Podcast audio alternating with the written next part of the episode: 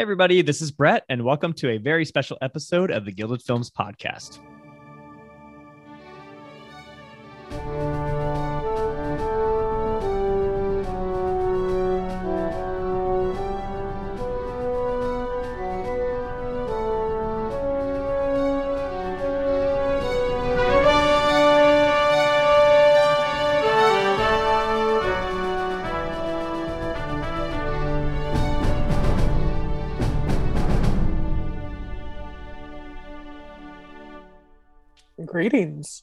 Very special episode, it is a Zay Choice episode where I force them to do a theme of my choice because I was underpaid and then booted off and then welcome back.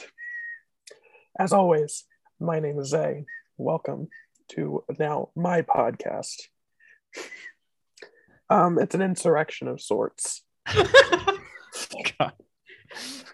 Anyway, my idea for this very special episode, we are talking about Brett's uh, issue. He's been taking caffeine pills. Oh.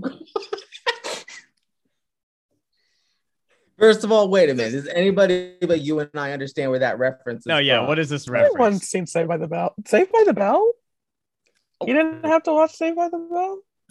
Maybe when I was like seven, but I don't remember much. anyway.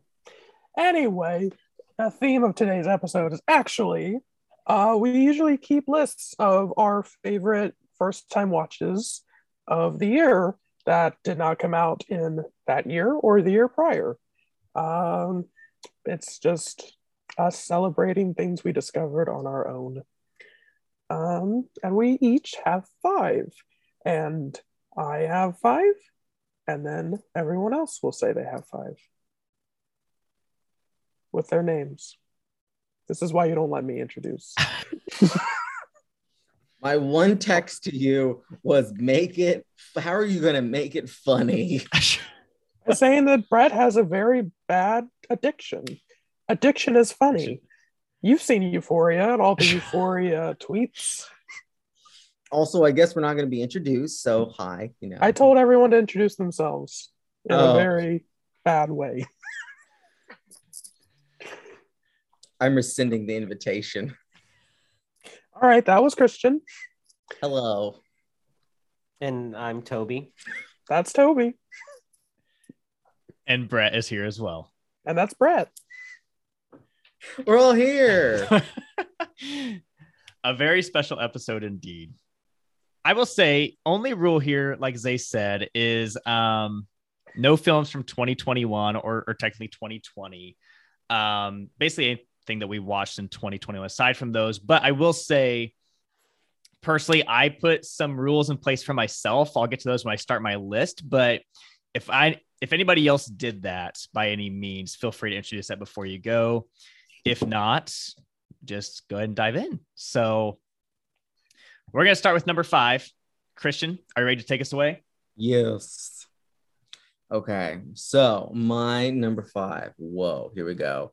It's Sleepaway Camp from 1983, directed by Robert Hiltzky. Hiltz, Hiltzik? Whatever. He's probably dead. Uh, Jesus. I, and if he's not, well then hello, happy listening. We'd love you on the show. Anyway, do I do I give a plot to this or what? I mean, it's a minor plot, probably. Okay, If you well, want to, it's up to It's you. about, a, it's about a bunch of teens causing mischief, causing chaos at sleepaway camp, and then murder occurs. And they're trying to figure out who the hell's doing it. And it's great. And let me tell you what, this is from 1983. It shocked me. Like, I will say the murders, and most of it's kind of corny. It's like, you know, that low, very low budget 80s movie.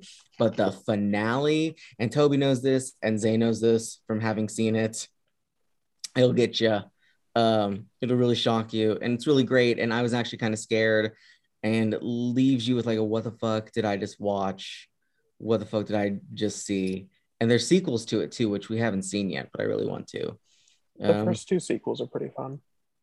Okay, so yeah, I mean, base okay, based literally based off like the last five minutes of this movie, I can imagine for the sequels. But Sleepaway Camp, definitely check it out. It is on Shudder. It is on Peacock. It occasionally makes around on like Amazon Prime if you have that, but definitely worth the watch. 85 minutes goes by in a breeze. So there you go. And Mr. Hiltzik is still alive. Come on our show. We love you. this is like, I think he's only done like two movies. You know what he has? Wow.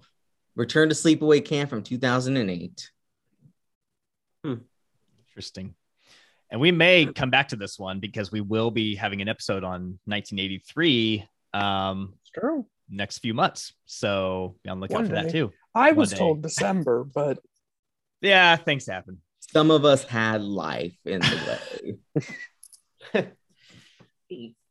Awesome. Toby, how about you take us away with your number five? Um, my number five is Over the Garden Wall from 2014, directed by Nate Cash. It's um, a little bit of a mini series, 10 episodes. Each is about like 10, 12 minutes. It's animated. Um, it just follows two brothers, uh, Wirt and Greg, who are going through this kind of magical forest, and you're they're trying to get their way out. I just I, I really love the animation here um in this it's just a really fun little um series of shorts and there's kind of a little twist at the end and um it's really kind of deep deep too because of the because of the story and yeah it's really fun little animated miniseries didn't mention the Psalms. I love the Psalms. yes of course and also the voice, the voice cast is also pretty good. yeah it's like 'cause- Elijah Wood And then uh, who's the brother? The other brother, Collin, Collin, Dean, yeah. as his little brother is pretty good. I made Toby watch this because I'd seen it years ago. Nice. Recently watched it for this autumnal season. Hmm. I For this rewatched what? it. Hum Autumnal. Tumblr, what? Autumnal. What is- oh, gotcha. Fall. okay, it took me a minute Oh. too. I don't know. And look, for the people out there, I'll, I'll also say where we can find these at. So where can you find Over the Garden Wall? it's on HBO Max It- yeah, I think it's on Perfect. Hulu too. I think Or so. too. But eh, HBO is definitely on there because they own like the Cartoon Network stuff. Oh, is true. right. the first miniseries Cartoon, Tar- Cartoon Network Yeah. had aired. I read. Oh, that's cool. Also, fun fact: I don't think it's on Blu-ray, but it like, or if it is, it's like a Region Two situation. That's hmm. weird. That's just a me chiming in that there needs to be a Blu-ray of it. But the whole thing is only like a movie length, so it's pretty easy to watch. It's like an hour 40 altogether. Oh, cool. That comment was at you, Brett. It's easy. I know. I know. I was thinking about tallying how much of yours I have not seen. I'm, I imagine it would be quite high. So I don't think you've seen any of mine, Brad. I I doubt it. But let's see. Zay, why don't you go ahead and take us away with your number five? Um, well, I didn't realize we were ranking, but so I'm just throwing these out here. it's hard to rank these things. Um, so my first one slash fifth one is going to be a little film from 1971 called Godzilla vs- versus Hedorah, directed by Yoshimitsu Banno. Um, I went a little insane at the beginning of 2021, and within uh, five weeks, I had watched 35 Godzilla movies. This one was my favorite. Um, it's a really trippy, psychedelic. Like this guy only directed the one Godzilla movie, I think. Yeah, he, this is the only movie he ever directed. Um, and like all the other ones had like very like most of the Godzilla movies are directed by the same people, and this guy just got his chance to direct the one, and it's very much its own thing. Uh, Hedorah is like a sludge, toxic pollution monster, and it's very obvious that the film is about pollution. It's very over the head, but I think because it's so loud, it gets to also be like really weird and crazy with its visuals. Um, lots of colors. Um, there's definitely hallucinogenics somewhere in this film, if Mm. not enjoyed by the people who watched it. Um, let's see. Yeah. Very good. If you haven't seen any Godzilla movie, you should see the original, but then you should watch this one. Yeah. Um, I don't think any, I don't know. It literally not even any of the other Godzilla movies feel like this movie. It's a movie all on its own. And I really enjoyed it. It is available on Criterion, HBO Max, and Pluto TV. And it's under 90 minutes. Don't watch English dubs though. I don't. So I think only Criterion would probably be your best bet. Maybe HBO. No, I watched a lot of the Godzillas on Archive. Oh. Archive had a lot of the Japanese dubs. Is this one in? Is this one in the that Criterion collection? It is in disc the that we Criterion collection. Is it? Oh, well, is it in the disc collection? Yeah, yeah. Oh, okay, then we haven't seen that one yet. Who's Also- Godzilla? Also, an investment I made with the last check we got from the government. Oh, nice. You're welcome. Stop. Special guest Donald Trump. What was your favorite movies? January 6th. I thought it was oh. beautiful watching it. oh, jeez. All right. Well, we're keeping our number five is kind of a theme with short movies here. Mine is uh 89 minutes. It's one that Christian absolutely hates. Oh God. It It can be anything. I thought that was called 89 minutes. no, this movie is called Eraserhead. Oh From- God. from David Lynch. Um, so Christian actually watched this movie. It's from 1977. Uh, one that I watched kind of as an honorable mention for that podcast episode we did. Um, forgot to mention for my list, I'm I'm not including movies that we discussed in depth in the podcast. So like best picture nominees, um, any of the ones that we chose. We've already had discussions about those, so I figured I would have some variation and do like honorable mentions that we talked briefly about, or just completely new stuff. Um, but this one, I was just pretty taken aback by it. Um, just the imagery and the sound. It's about this guy, Harry, Henry Spencer, um, and he kind of exists in this kind of post-apocalyptic looking industrial world, um, very dusty and rusty. Um, and he his girlfriend gives birth to this mutant child thing. You leave him Um, alone. He's beautiful. I uh sure yeah. He's he's he's gorgeous. He's gorgeous. Um but this pretty much drives Henry even more insane than he would have been before. Um you could hear the child's screams and um it's like it's just in this unbearable sense of pain the entire time and then he literally like peels the stuff off and you can kind of see what it looks like and what it actually is and it's pretty terrifying. Um, some of the images in this movie show up out of nowhere and kind of just freak you out. I also watched this. I started watching this at midnight one night, um, all the lights off, and I think that really just helped set the mood for it because it is kind of a an anxiety-inducing movie in some ways. Um, Christian doesn't know what he's talking about. Um, but I, it's when you mix the images with the sound. I mean, the sound work here is really incredible. From the sounds of the industry all around him to the screaming baby to whatever the hell is going on in his head the entire movie, it's really jarring. Um, definitely, I would say a horror film in that sense because it's not exactly a scary film, but it's kind of just disturbing in that you don't really know exactly what's going on. I mean, it is David Lynch, so it's very surreal. And it just kind of made me uneasy in that sense. Um, there's not much dialogue at all. There are random characters like this lady with like giant cheeks and um, man in a planet that kind of just come and go. And they're just kind of interesting. So I've only seen two David Lynch films, um, Admission Time. I was not a huge fan of Mulholland Drive, but I really, really enjoyed Eraserhead when I saw it this year.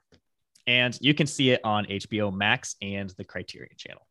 Or you can save yourself 80 some minutes and, you know, gouge your eyes out. Or not listen. listen to Christian because it's one of my favorite movies. It's There we go. You know what? Two versus two right here. I watched it when I was 15 and it made me sick to my stomach. What kind of emotions are you all having? I don't I see nothing scary about it. I see nothing with the movie. It like the images is not powerful to me. It's obnoxious. Oh, and I saw it at a movie theater uh, a couple years ago at a midnight screening, and you can re- this then you get the sound design so fucking good. Hmm. Mm. Oh, midnight. Woo. We you know when we watched it, we watched it during the day. There was a glare on the screen. I could barely see anything happening, and I was well, fine. that makes sense. And- fine. I think you're exaggerating, but No, there was a glare on the screen. I think you need to watch it again and you can actually see it. But you see, when you start the DVD, or at least this copy of the, I think it was the cri- earliest Criterion one, like you pop it in and it's like, you need to adjust your TV so you can properly see this movie. and it took me like 30 minutes to figure out how to start the movie. Because I was like, I don't know how to recalibrate my TV. Love this pretentious ass. Hate that movie. Check I'm it glad, out. we, I'm glad we didn't talk about it. I apologize to Toby that we had to watch it. it's fine. I didn't hate it like you do. I mean, I, oh, so it is three to Oh. one. I didn't like it that much, but I didn't hate it. Are we All moving right. on? Yeah, we can move Yes, on. You can on. go to your next one. Jeez. Okay. Number four. what? what about me? Aren't I next? Didn't you do your file already? Yeah. I, I go oh, first. Oh, first. go ahead. Anyway. God damn it. Okay. My number five. Four is The Making of Psycho from 1997, directed by Laurent Bouzereau. I don't know. Um, but anyway, it is literally the titular idea. It is the making of the movie Psycho. It is 94 minutes. So again, short for Brett. It goes very in depth, like super, super in depth. If you didn't know anything about Psycho before watching it, uh, this will literally tell you everything you need to know from the conception of it, what inspired the original book, then how Hitchcock got his hands on it, and everything in between, including, of course, how the shower scene was created and you know everything else. I love documentaries that are like the making of movies, so this is like perfect. Um, right up my alley, of course. And I think they have interviews with Patricia Hitchcock in this, like directly, and she actually They just do. passed away last year. So, but it's nice to hear from her because she was not just like you know she was in the movie very briefly, but she got really super firsthand accounts, and she is Hitchcock's daughter. So, um, but there's that. It's just great fun. This is if you actually own a copy of Psycho, which you know honestly you should at this point. It's included on like every single edition of Psycho that I have. Yep. Yeah. So like Toby has one that's a steel book. It's on there. I got one. It's on there. We got the collection set of Hitchcock, and it's on there. So yeah, definitely take a look at it. I've not seen it. Though I think I read the book that came around around the same time in high school. Gotcha. Yeah, this is from '97, so I wouldn't be surprised if they also had a book with it.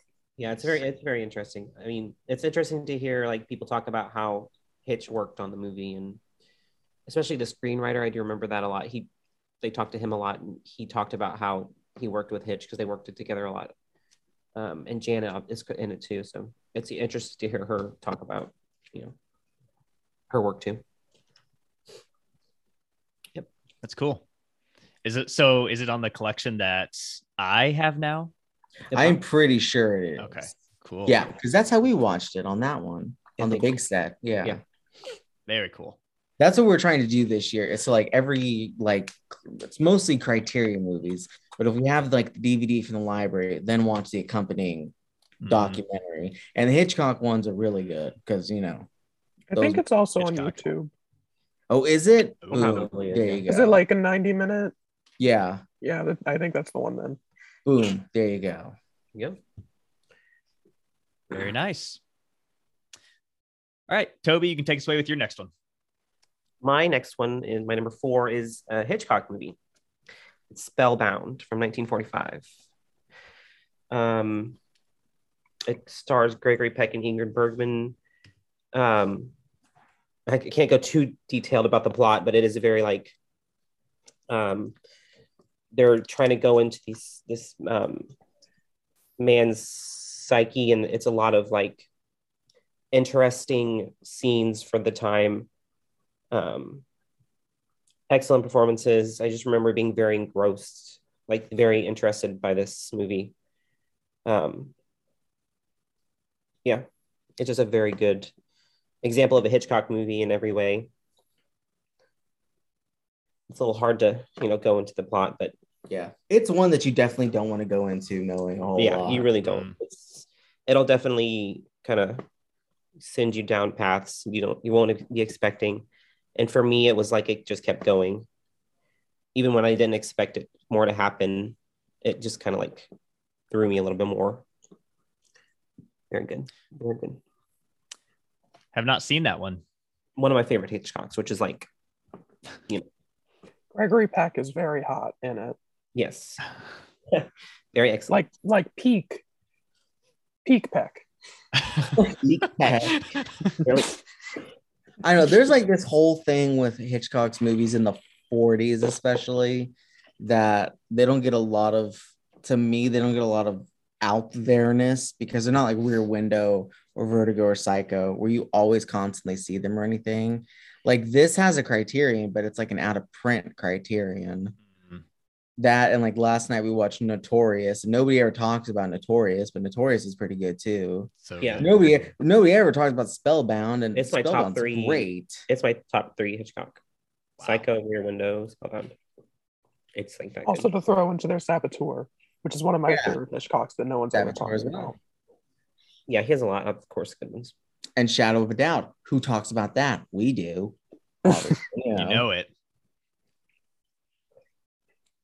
Very nice. Yep. Zay, would you like to take us into your next one? I would. So up next, we are going to go to 1997 with a film called Nowhere, directed by Gregg Araki. This movie has everything. It has drugs. It has a game of hide and seek. There's a lizard. There's cockroach aliens. There's eh, so much. Uh, threesomes. Uh, bisexual boys. It's just gloriously queer. It's gloriously fried. You're going to be fried after seeing it. Um, it's and it's what how long is it? 78 minutes. All of that happens in 78 minutes, and it's just glorious of just like being a teenager in Los Angeles and having no idea what life is about. And I don't know if Gregg Araki ever figured out what life was about, but I like life more because I saw this movie. Hmm. Um, it's not really available anywhere. Um, I think it's out of print, but I got it on YouTube. Pretty easy to find on YouTube. Um, yeah, the gays, the gays love piracy. Um, yeah, I don't know. There's not a lot of plot to tell. It's just kind of sexy and it's kind of scummy and it's kind of it's all over the map. In 78 minutes, it will not let you take a breath. Hmm. Um, if you've seen any other Gregg Araki film, you understand. And if you've never seen a Gregg Araki film, you should. Good for your soul.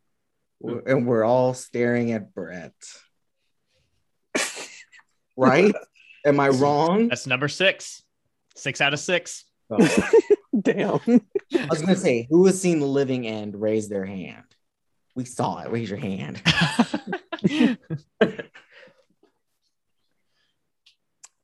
All right. Well, I'll go on to my number four.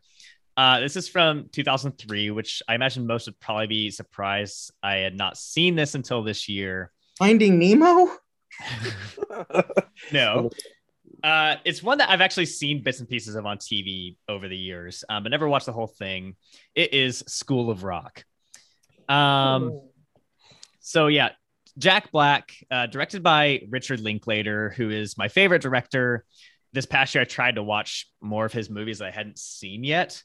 Um, and this was just an absolute joy from start to finish. And so, I mean, probably don't need to give a plot. I, I'm sure most people have seen this, but you've got Dewey played by Jack Black, and he basically impersonates his friend and becomes a substitute teacher for a bunch of kids. And rather than actually teaching them, he like tries to form them into a rock band to enter a competition. Um, some of the lines throughout this movie are just absolutely hilarious. My favorite is when like Dewey is talking to his roommate and he's like, "You should sell like sell your guitar to pay rent." He's like, "Would you tell Picasso to sell his guitars?" Uh, things like that are just like hilarious. This is a movie that like very easily could have been just a typical, I don't know, Nickelodeon films, you know, run of the mill movie, but it's really elevated by the characters and the performances, especially from Jack Black. But all the kids are really fun here too um, and of course by Linklater's scripts and his direction.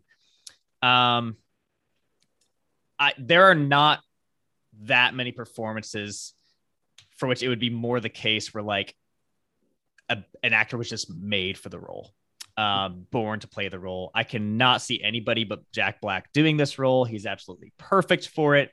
Not just because he's hilarious, but because he is obviously in a rock band, um, Tenacious D, and so he kind of brings that to the table but it's really charming. I didn't, you know, few times I had as much fun watching a movie this year as I did with School of Rock.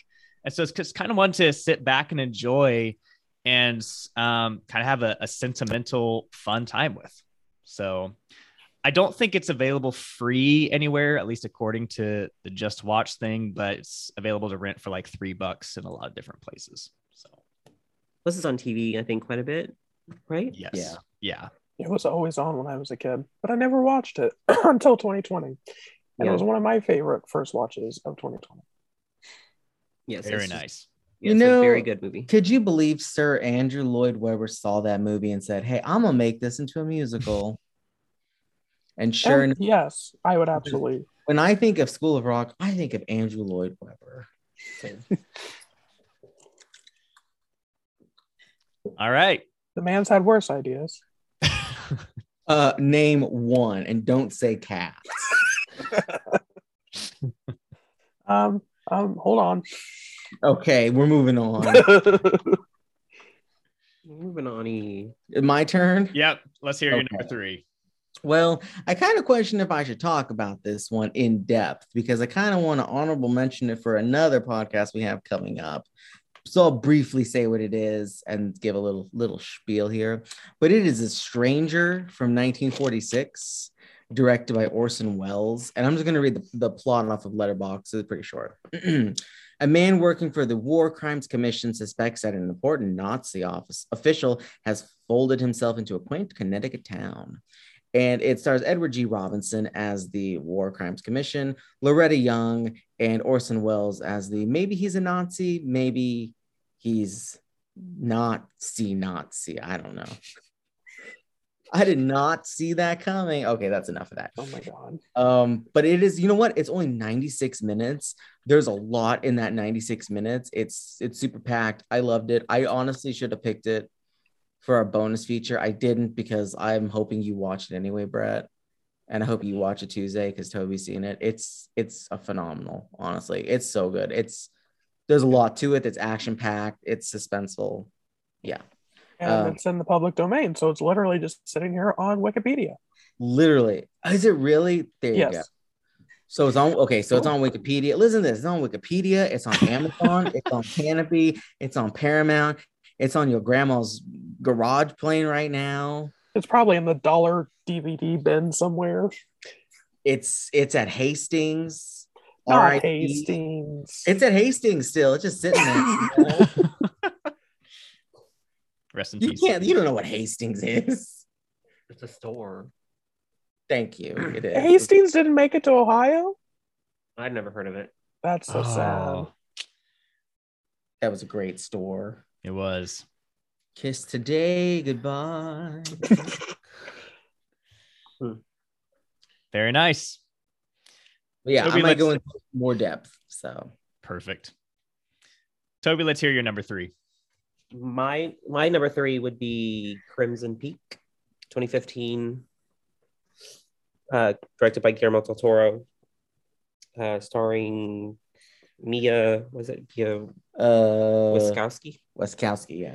Jessica Chastain, who I keep forgetting is in this, and Tom Hiddleston. Um, it's like Rebecca, because um, Mia plays Edith, who marries a man, and um, she comes and lives with him, and there's like she can see things in the house, like gear, like.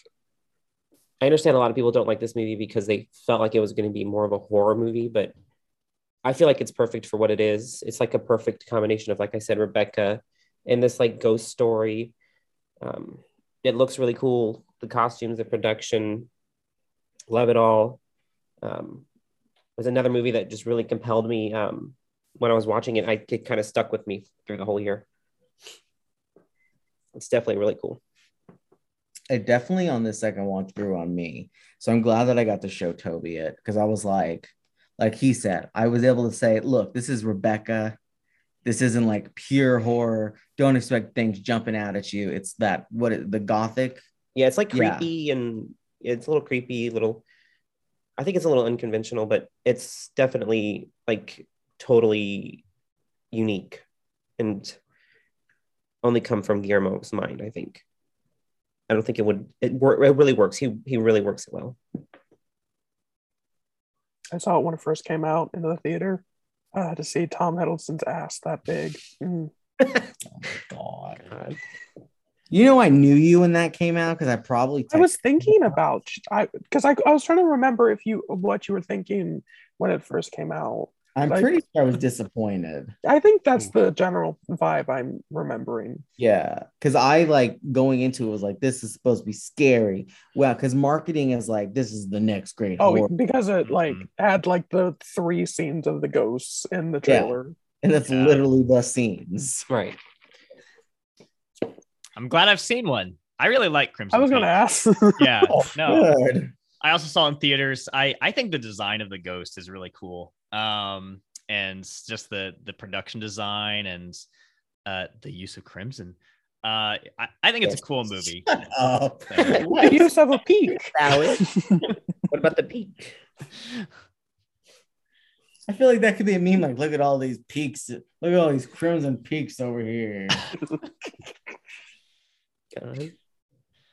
All right, Zay, let's hear your next one. Oh, my next one. It is a film from 1967 called Soleil O, I think.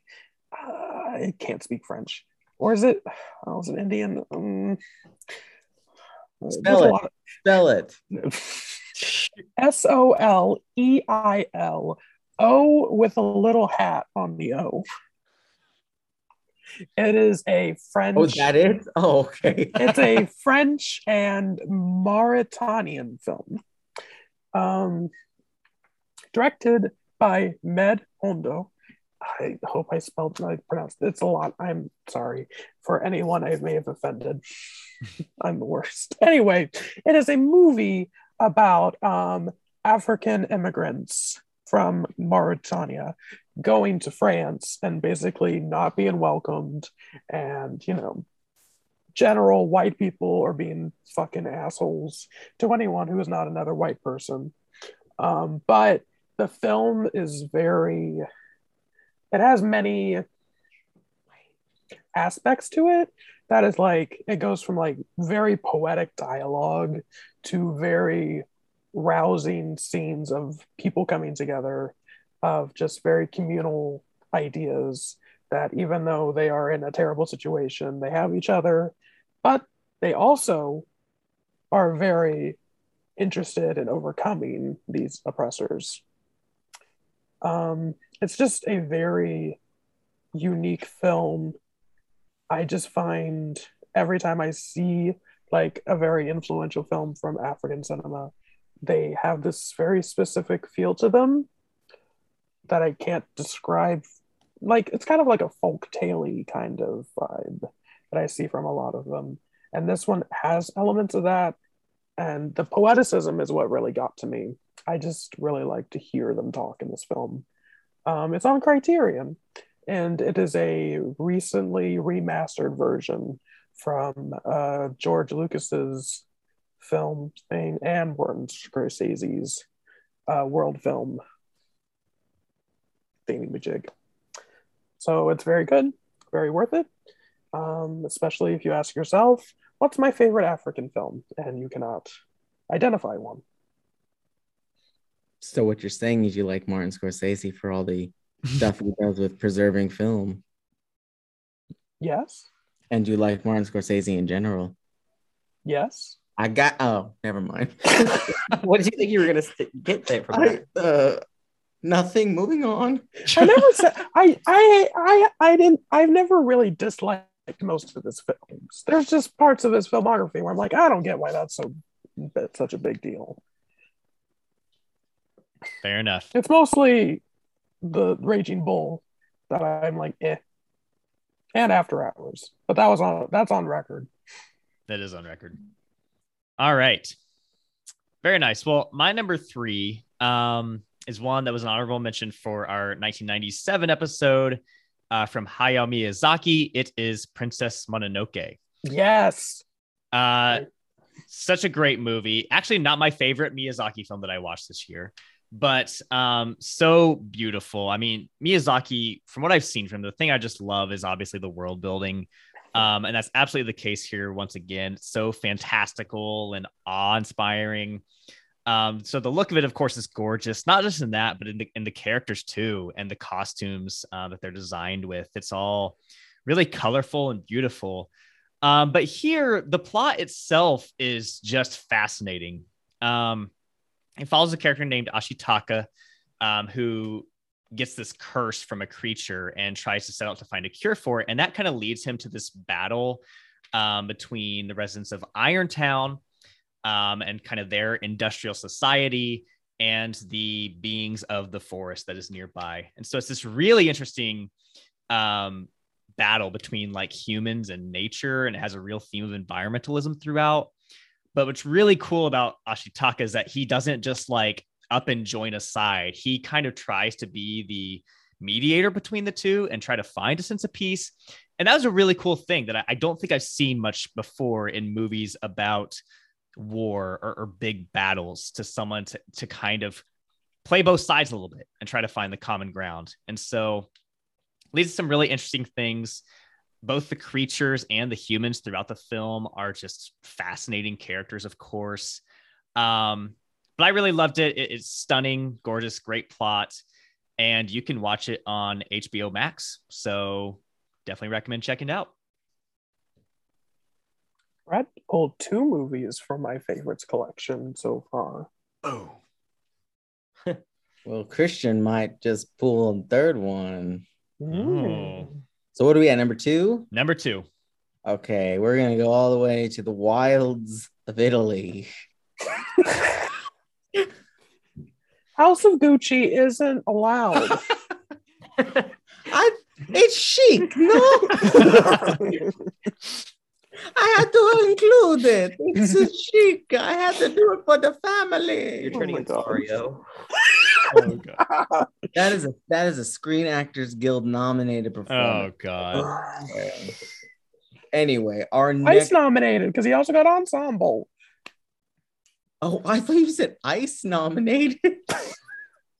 Yes, for Ice Age 5, Jared Leto.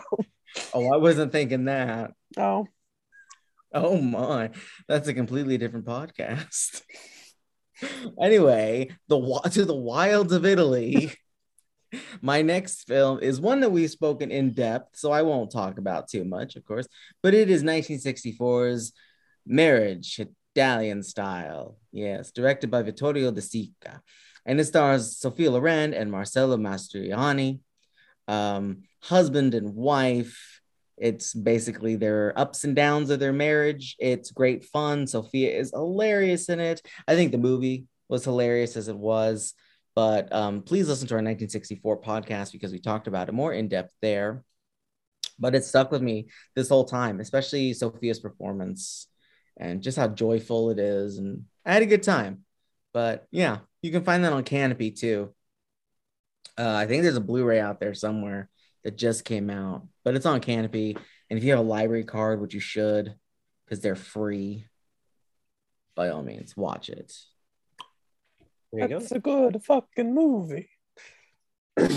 That's my Italian. That was okay. I kind of my voice kind of cracked in the middle anyway. Whatever. it's chic. No. you know what? I question has Sophia Loren seen House of Gucci because she's a character in it. Fun fact. That's fact. true. She's I didn't even see in my mind. I was like, huh. Are they going for something here when I saw her? But I was like, no, probably because they even say Sophia, and then I'm like, Mhm. huh. and then I see in the credits. I'm like, oh, they that was Sophia Loren. and your face is saying you didn't know she was featured in it. I, I don't Like she's that. like she's not in it. I know, but Right. like, But no, as a but- character. It's Right. it's like Al Pacino or Jeremy is walking with her, and I didn't know it was her Oh. until after we had left, I and it was like remember. Sophia Loren, and I'm like, oh, wha- Yeah, I remember that. that's chic. It's very chic. Yes. yes. What's the line she says? We're not talking about this in our top tens at all. I mean, you know, No, it's not what's the our name, sweetie. our name, sweetie? I'm not the particularly ethical person. person, Link but I am fair.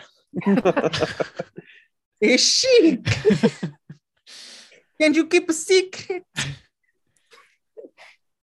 Nobody's saying. Before this turns into a house of yeah. Yeah, So I then will say marriage Oh. Italian style is great. House of Yes. Gucci, not so much. I was Yeah. in that episode. You were in that episode. Yes. Good. Water, Helen. anyway, our next film from Toby might be controversial. Oh, let's hear it. It's um Manhattan Murder Mystery. Directed by Woody Allen. Ooh. Sorry. Woody Oh Allen God. and Diane Keaton. Um Yay! it's okay. I what I do, I will give it the benefit that it is mostly Diane Keaton. Uh, Woody's in it, like they're married, um, and they suspect that one of their neighbors um, has killed their his wife, and they just kind of they're um, it's if it's if anybody has seen Only Murders in the Building, I guess it's a little bit um, like that. They they're they're tr- trying to uh, feel of it. investigate this man that lives next to them. It's hilarious. I it's really funny. It's just really funny. Diane It- Keaton is If you're Hilarious. if you're a fan of Annie Hall, think of it as Annie and Alvy got together and became the stereotypical Upper East Side Jewish residents of an apartment building who want to solve a murder. and I like it way more than Annie Hall personally. Kristen's Oh, face immediately. I mean, I like Annie Hall, but I don't like it as much as Christian does. But like I said, Diane Keaton is great in this. Um, who else is in this? And- Alan Alda's in this. Mm. Anjelica Huston. Mm. So And I'm it's not, just fun. I'm not gonna lie to you. I also very fucking love this movie. Yeah, it's it's hilarious. Okay. And the perfect way to it. stream this is to pirate it somewhere offline so Woody Allen doesn't get any fucking money. There you go. I don't think it's streaming anywhere anyway, but yes, definitely pirate it. And during whilst we were talking, I may or may not have looked at Amazon to see if I could buy it. It's like a hundred dollars for the Blu-ray, Oh, Oh my god. like sixty Wow. bucks for the DVD. I hate, look, I hate, and we've spoken about this with like Annie Hall, but obviously problematic as fuck with, Mhm. with Woody Allen and stuff. But like, god damn it, this movie is so good. Like Like when I first watched it, I laughed my ass off and I was like, you know what, let's watch this. And he laughed. And I laughed still. I'm like, it holds up. And then Only Murders in the Building comes out, and it's like, it's it's basically this TV vised. yeah, I, I just made that connection actually when I- like right before I said that, but Did you really? yeah, I was like, wait a minute, only murders in the building oh, movie. It's like the same concept. Also, Zach Braff is in it as Woody Allen's son. interesting. Yeah. Yes. All right. Joy Behar is in it. They don't know who that is. Well, don't you? Oh, about Zay view at all? does. Zay does. Oh, I didn't even I couldn't you hear. say? her. J- Joy Behar. Oh yeah. I know who Joy Behar is. I just thought I mentioned it because you. I guess I do show them view stuff all the time. It was This is like, true. how is someone your friend and not know who all the cast members of The View are? And all of their drama. Then name them all in order of where they sit at the table. See, funny Okay. enough, I feel like the one I hear most about is Meghan McCain. Okay, she's I know. gone I now. know She's the gone one. now, but I still hear about her Whoopi, most. Whoopi is always in the first chair. yes. and then I I can't. I, I don't even know. Sarah, and then Joy, and then Sunny, and then the filler and or Anna on Fridays. There you go. Why don't you have a The View podcast yet? Because they've Great already question. done many. All right. Zay, let's hear your next one. My next one is a film I watched and it made me rethink the idea of what makes a movie a good movie. Oh my. It's called Love on a Leash from 2011, directed by Fen Tian. It is By who? Fen Tian, an old Chinese woman who never lived to see the popularity of this film rise. Because it became a cult classic a couple years ago. It I is. see this. I How's it watched this movie and it melted my brain. But I was thoroughly enjoying myself the entire time I was watching it. It is a film about a man who turned into a dog. We don't know why he turned into a dog. He's just a dog at the beginning of the movie, but he establishes that he was once a man. And he needs to find his ex girlfriend so they can fall back in love but he's still a dog, so he doesn't know how to communicate this yet. But they have to fall in love so he can turn back into a human. Wow. And the entire film is his voice is overdubbed, just a dog just walking around. And it's made with such a purity that I think I have to call it a good movie, even though it doesn't look like any other movie I've ever seen because clearly this woman didn't know how to film a movie. But someone gave her the job anyway. That was It's the context. it's on Tubi. Oh. The only place you could How find a did movie you like find this. this movie, first of all? It blew up on Letterboxd a couple years ago. One of my favorite lists on Letterboxd is hold on. It's um, the most controversial films on Letterboxd.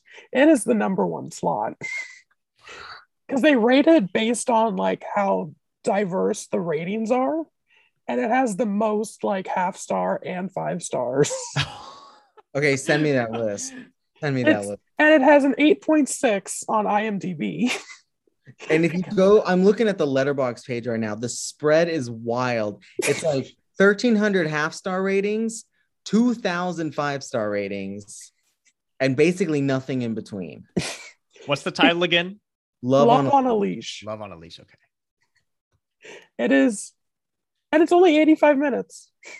I think all of my movies have been under 100 minutes. It's just, Wonderful. you'll never see another movie like it, I promise. If you're a fan of trash films like The Room, Troll Oh, 2, God. all of that, this one's directed by a woman, so it's not misogynistic, but it also kind of is. I'm loving this IMDb page tagline: "Love at first bark." It's on YouTube. I'm looking at it right now. It's on YouTube. We are definitely watching this sometime. Wow, I'm already getting room. time. fast, Because I- I think- fascinated. Because I think it's like the popularity of this has died down because one guy made a YouTube video about it. So I'm trying to resurrect the hype again because I have to. I have to ask: Is there any nudity or sex in this movie? the dog is naked the whole time. Oh Um, my! I don't think there's sex. Maybe no. I think it's supposed to be a family film. I would honestly watching it the whole time i don't it's it has like a fairy tale vibe. How did you right. how did you have like the best pick here though? I know. Like look how interested we're invested in this. Toby's on toby's on a reddit page right now that they're discussing this movie.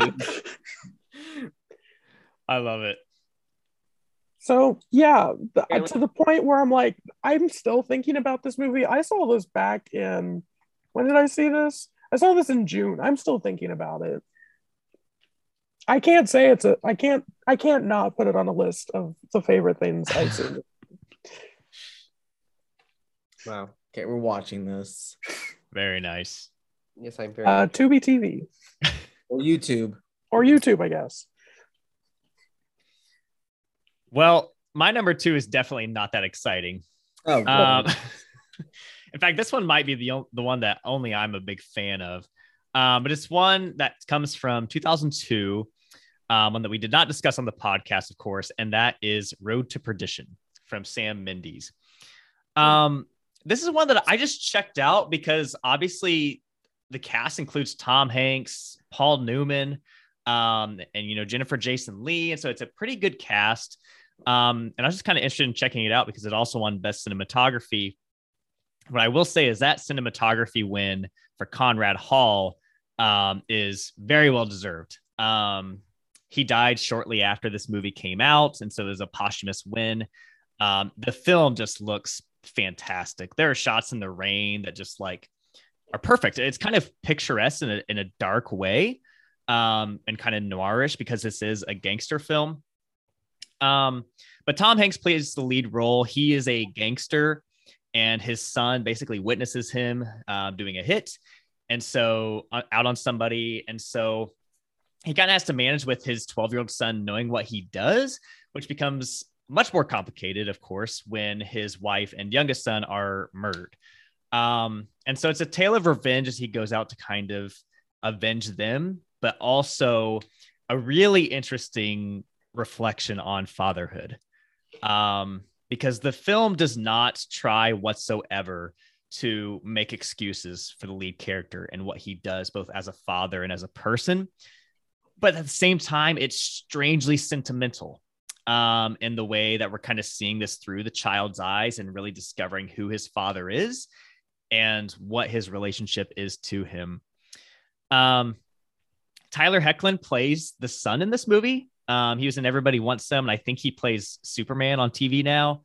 Um, so he joins a cast that includes, among others I've mentioned, Daniel Craig. That's? Yes, that's him. Oh, I didn't even think about. Okay. Yeah, yeah. Um, Daniel Craig pre Bond. Um, he's like really sinister here, so it's kind of a cool role for him. Um, but I just really enjoyed it. It's a very different gangster film. It, it's kind of, um, it's not fast paced or anything like that, but it is to me kind of exciting and how it explores that relationship while also having some of that gangster feel. So, Road to Perdition is my number two. It is on uh, Paramount Plus, and it's also on IMDb TV if you don't have a subscription to that. So Well, there you go, Brett. That's one I haven't seen. there we go. Though I think it's unfair for you to include it because that movie got you a runaway tweet. It did. I I just tweeted something like Road to Perdition was much better than I expected, and I got like I don't know hundred likes or something on it. I was like, okay, Road to Perdition Hive rise up, I guess, or something. But fancy. I'm still, you know what? Fun. Okay, off topic here. I am still getting likes on a Letterboxd review. It's not the life one, although I do get those from time to time. it is one of a short film called E, just the letter E. And I put, is the E gold and white or black and blue? During you know that stupidity, Oh and I still I get likes every other day on this damn review. that's It won't go away. It won't go away. People aren't fighting you on this review. No, it's no Grinch. To this day, I regret this review. And of course, with you though, you know it's coming in November, December every year. I get I get random li- comments and likes every now and again during the year, though. That's nice. Nobody comments on your stuff. Heed our warning: you don't want a popular Letterboxd review. Beware. Yeah, I'm with you, Toby. I'm good. All right. Well, we're going to do things a little bit different. Before we go into our number one picks, we're each going to go around and give our honorable mentions. Um, so those that didn't quite make this list, um, but still worthy of bringing up. And so, Christian, do you want to take us away on these? You may say all of them. However many you prefer. I'm gonna say I'm going to do like five. So, Oh, okay. I have five too. So, um, Three Women, which we talked about, Robert Altman's film, um, The Animatrix, which are like the animated prequel to The Matrix. Um, oh, and Three Women, uh, let me see where you can find it. I got my little thing here. Uh, Three Women, uh, you can't find it anywhere. Well, shit. Uh, rent the DVD. It's very good. But listen to our podcast too. Animatrix you can find on HBO. If you are the Matrix fans, it's really good supplementary material because you get to see how everything really started, which I was very surprised about. Um, Play Misty for me, Clint Eastwood's like first directorial debut can be found on Starz, but we watched it because when Jessica Walter had passed away last year, I had wanted to see it, and honest to God, like great movie. She does a fucking fantastic job in it. Um, yeah, great. And Jessica Walters, you know, she's great as it is. Um, another one is Freedom Riders, which Toby introduced to me, and I really took to heart. Really loved it. It's one of those. It is one of those white savior type movies, but it's one where you like the white person. So she's a likable figure, and that can be found on Paramount Plus if you have that. And one that we talked about on our 97 episode, The Full Monty. Mm. Really enjoyed that one as well. Very funny. And that, unfortunately, is nowhere to stream, but you can rent it, I'm assuming, on Amazon. perfect. Toby, let's hear yours. Okay. First, I want to mention Ghost Story, 1981. Um, there's a really good twist, just really cool. Uh, the Fuller Brush Girl, which stars Lucille Ball. We kind of watched a lot of Lucy movies last year. Um, she's hilarious, of course, in it. Um, Night, the Naked Kiss, which I, we talked about um, a little bit in the 1964 podcast. Um, Constance Towers, wonderful movie. That's a good, that's actually a good, underrated, nobody's ever heard of a movie. Yes, Yeah. very good. Um, have Greenland, which was is that from this year or last year? It's from last year. Greenland. Oh, no, it's from 2020. Oh. Yeah. No, it's from 2020. Yeah, yeah. yeah. So Greenland. It's just a um, world world is going to end kind of movie. Um, another movie from 2020, His House. Um, really enjoyed that one. And my last one I'm going to mention is the best little whorehouse in Texas. Dolly Parton. Um, really fun time. It's just a little bitty pissant country place. That's all we can sing legally.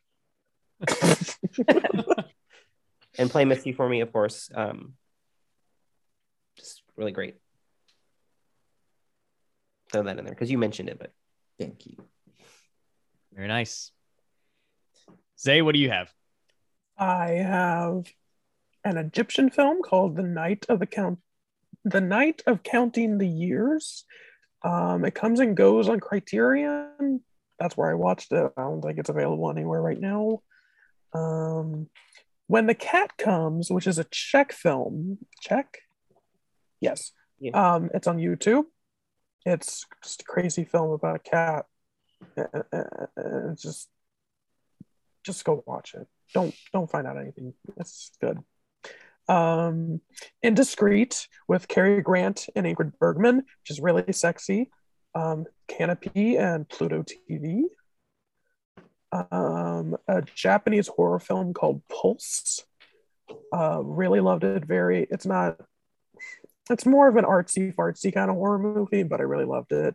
It's on Vudu, Kanopy, Hoopla. Hoopla is another service that a lot of libraries use.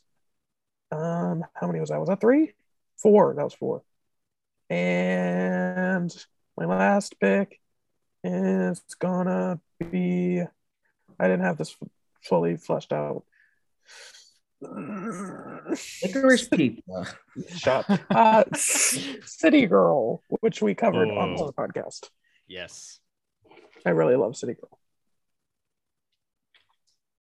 All right. I'm actually looking up where you can find mine because I wasn't sure. But um, my honorable mentions are just those that would have been my top five if I was um, including movies that we discussed in depth on the podcast. Um, so number five, I have one that um, we discussed, and Zay was with us. All Quiet on the Western Front, Best Picture winner, very good. Next, I have one that was on Christian's list, which was Marriage Italian Style. Um, also very good. That one it looked like was on Kanopy. Um, All Quiet on the Western Front, I think you'd have to rent. Um, next one, I have another Best Picture winner that we watched just before the year finished. That was the Best Years of Our Lives. So so good. Um, looked like it was on Amazon Prime, I believe, for streaming.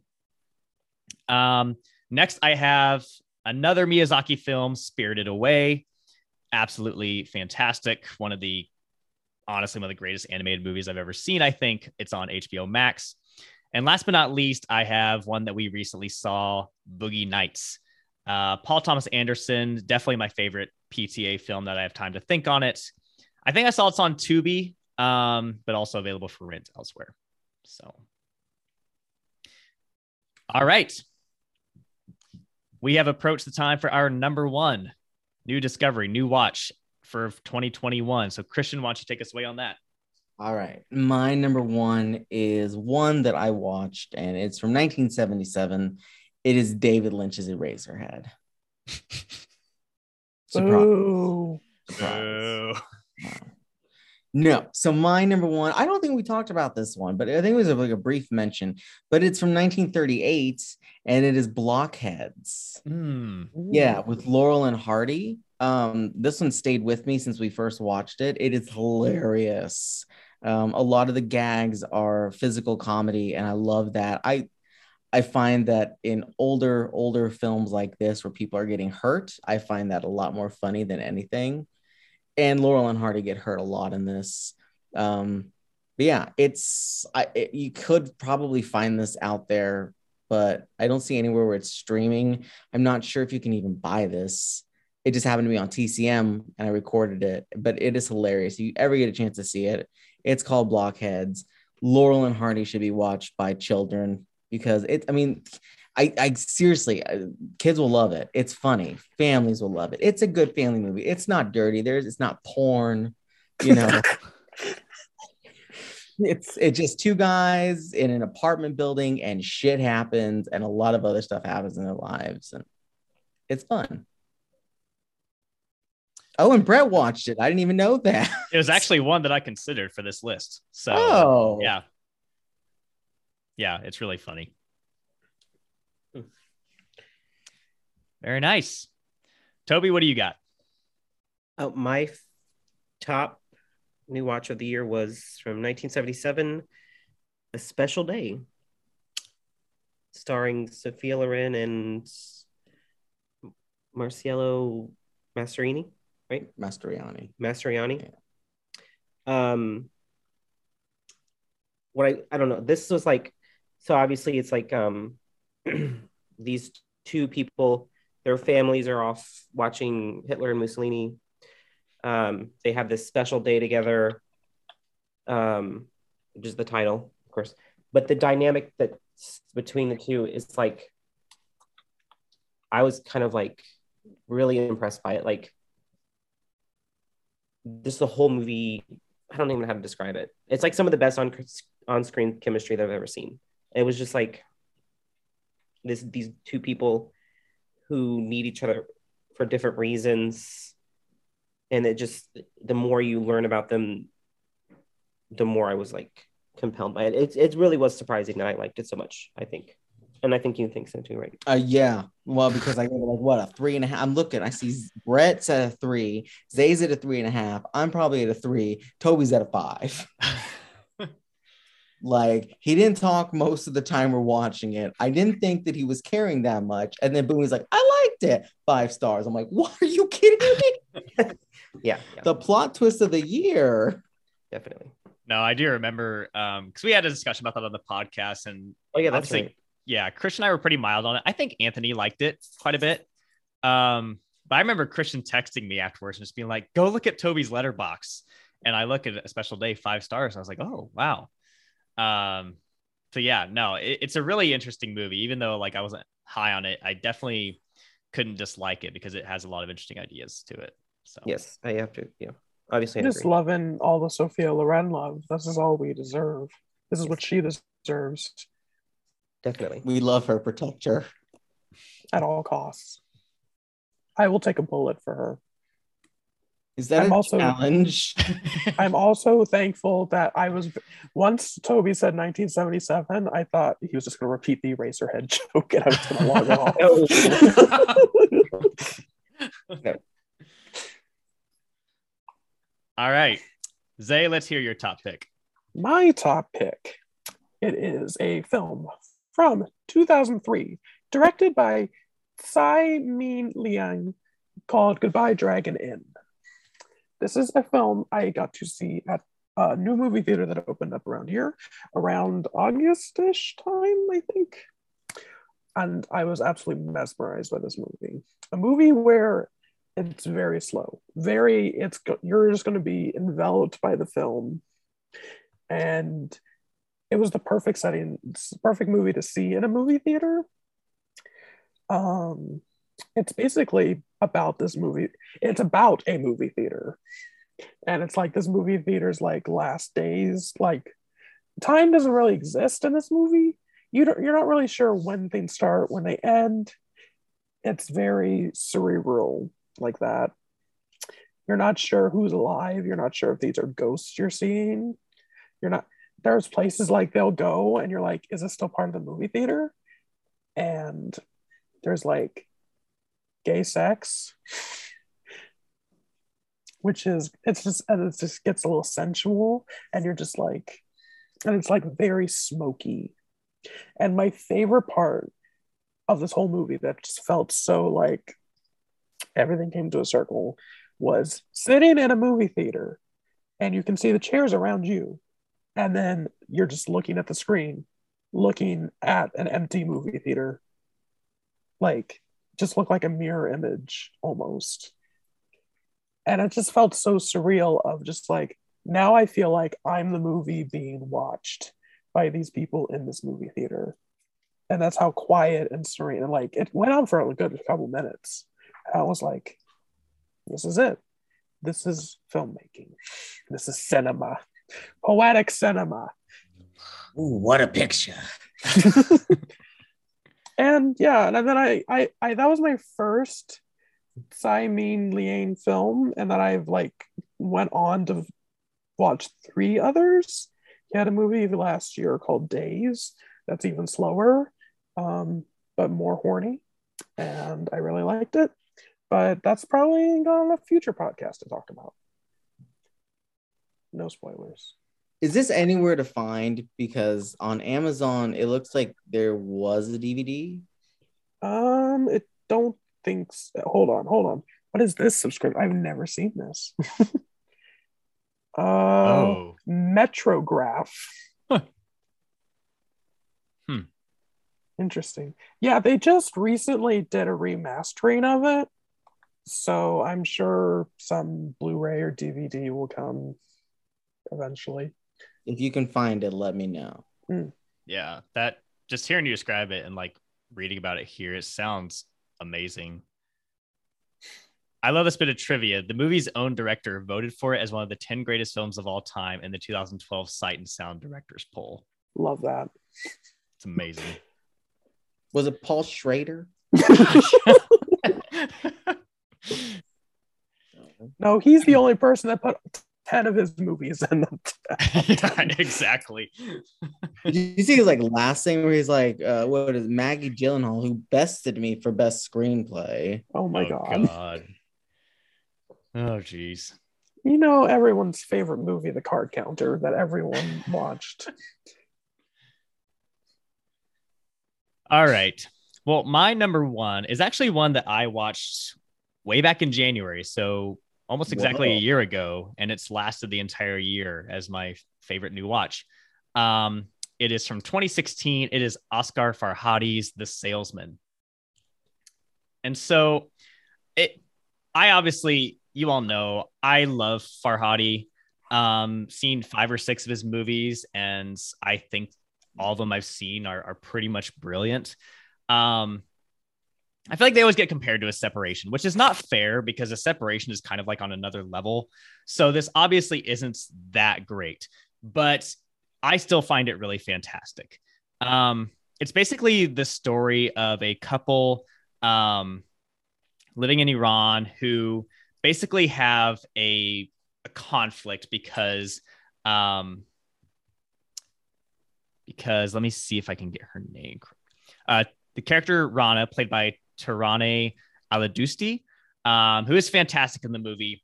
She is assaulted in their home um, while the man is away, and so it kind of it's obviously very traumatic.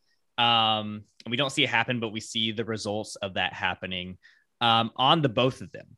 Um, and they both have very different methods for how they approach this. The man really wants to find the perpetrator and um, like bring him to justice in whatever way that means for him. And the wife kind of just wants to put it behind her. And so a lot of tension between the two, and it leads to some really fantastic buildup be- between both of them, but also other characters throughout. Um, but if you've seen a Farhadi film, you know, this has got his typical mode of just like taking situations that unfortunately seem like they're everyday things, but just making them so extraordinary in the way he tells the stories and the way he develops the characters. Um, it's just it's fantastically written, um, well shot. The performances are outstanding. Um, Shahab Hosseini plays the husband, um, and he is. I mean, the two as co-leads are just terrific.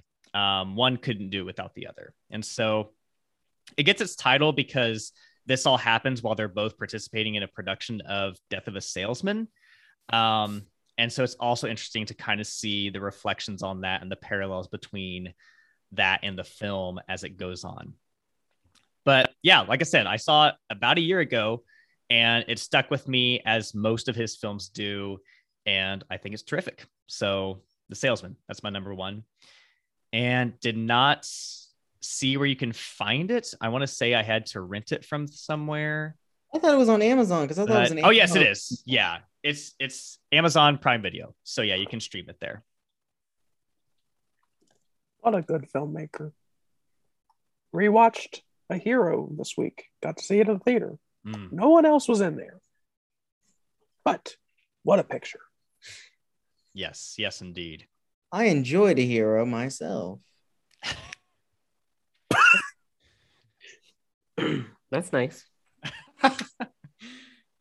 Yeah, a hero. I I recommend a hero. If you can see it in a theater, go for it. It should be on Prime here pretty soon, I believe, like next week or something. If not, so Didn't we see? out We too. saw about we saw about Elly in that one class, right? yeah, yeah, Ooh, another good one. And then you and I went to go see Everybody Knows. yeah, An okay movie. yeah. That's the one of his that I'm not. I don't think is great. I think it's fine. Um, but yeah, Still very watchable. Yes. All right. Well, that is our top 10 new watches, at least for us, of 2021. Um, any final thoughts on any of those? It was a good year. Another good year. Did some good digging. Found found some good ones. Very nice. What's our next episode about, sir? But yeah, so now that we've done this, of course, we have to do um, our yearly tradition of doing our top 10 of this year. So, top 10 2021 films. And so, all four of us plan to be back for that. So, be on the lookout, um, and that will come soonish. Um, it should be within a couple weeks or so, but With a little twist, with a little twist that we don't want to talk about right now. All right. But as always, thanks for listening. Uh, rate, review, subscribe wherever you listen. Um, and be sure to follow us on all the social media out there. Thanks to Joshua Arnoldi for doing our theme music. And be sure to tune in next time. See ya. Bye.